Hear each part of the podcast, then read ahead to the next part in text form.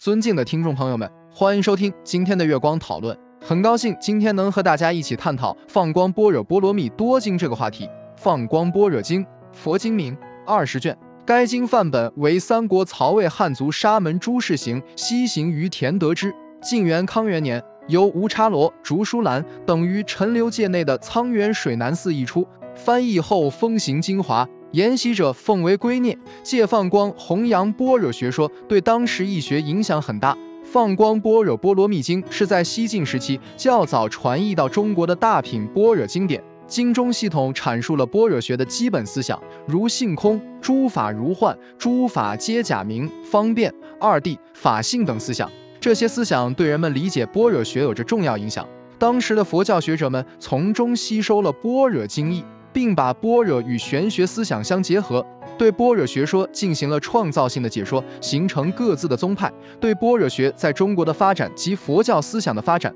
都起到了推动和促进作用。佛教在东汉传入中国后，支称传大乘般若空宗思想。在支称一出《道行般若经》后，西晋吴罗叉于公元二百九十一年译出《放光般若经》，一百多年后，罗什译出《摩诃般若经》。在罗什译出《摩诃般若经》前，一个多世纪内，《放光般若经》是人们最清楚、最全面的了解般若义理的经典。《放光般若经》一出后，对当时的佛教义学产生了重大影响。当时中国处于玄学兴盛时期，般若学的性空、法性、诸法如幻及二谛、方便思想哲理适应了这一时代思潮，对社会产生了一定的影响。下面就探索《放光般若经》在中国的传译，以及它的思想对当时对佛教及社会思潮的影响。大品般若有四个译本，主法护于太康七年译出的《光赞般若经》十卷残本。西晋吴罗叉于公元二百九十一年译出的《放光般若经》，罗什于公元四百零三至四百零四年间所译的《摩诃般若经》，